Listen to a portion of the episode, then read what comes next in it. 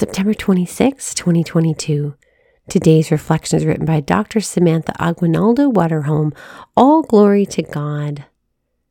Naked I came forth from my mother's womb, and naked I shall go back again. The Lord gave, and the Lord has taken away.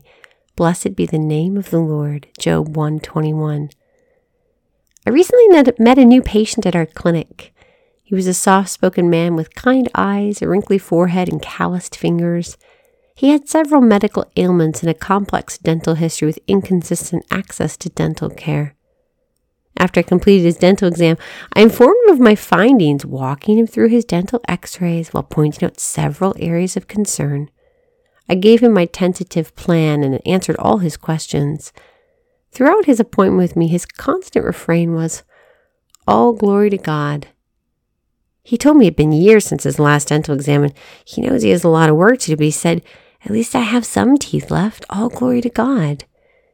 He spoke of his unemployment due to the pandemic and his desire to find a job that would support him and his family. And again, but all my needs are met. All glory to God. He told me of his health and his dental pain, his previous job experience and his training. It's been hard, but all glory to God. His financial health and material circumstances had been dire. But in wholehearted sincerity, his refrain was, All glory to God.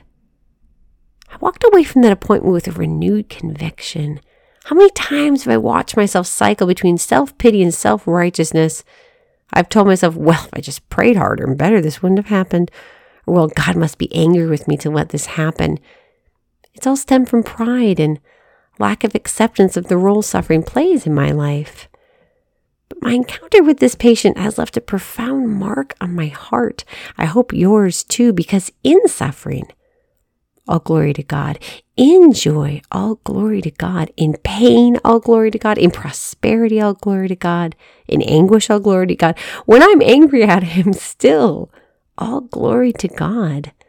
When my prayers are answered, all glory to God. And when He's silent, all glory to God. Sister, think about what's happening in your own life and how you can give all glory to God right where you are today. Lord Jesus, we thank you for this day and for this sisterhood. Lord, help us give you all the glory. We ask this in your holy and precious name. Amen.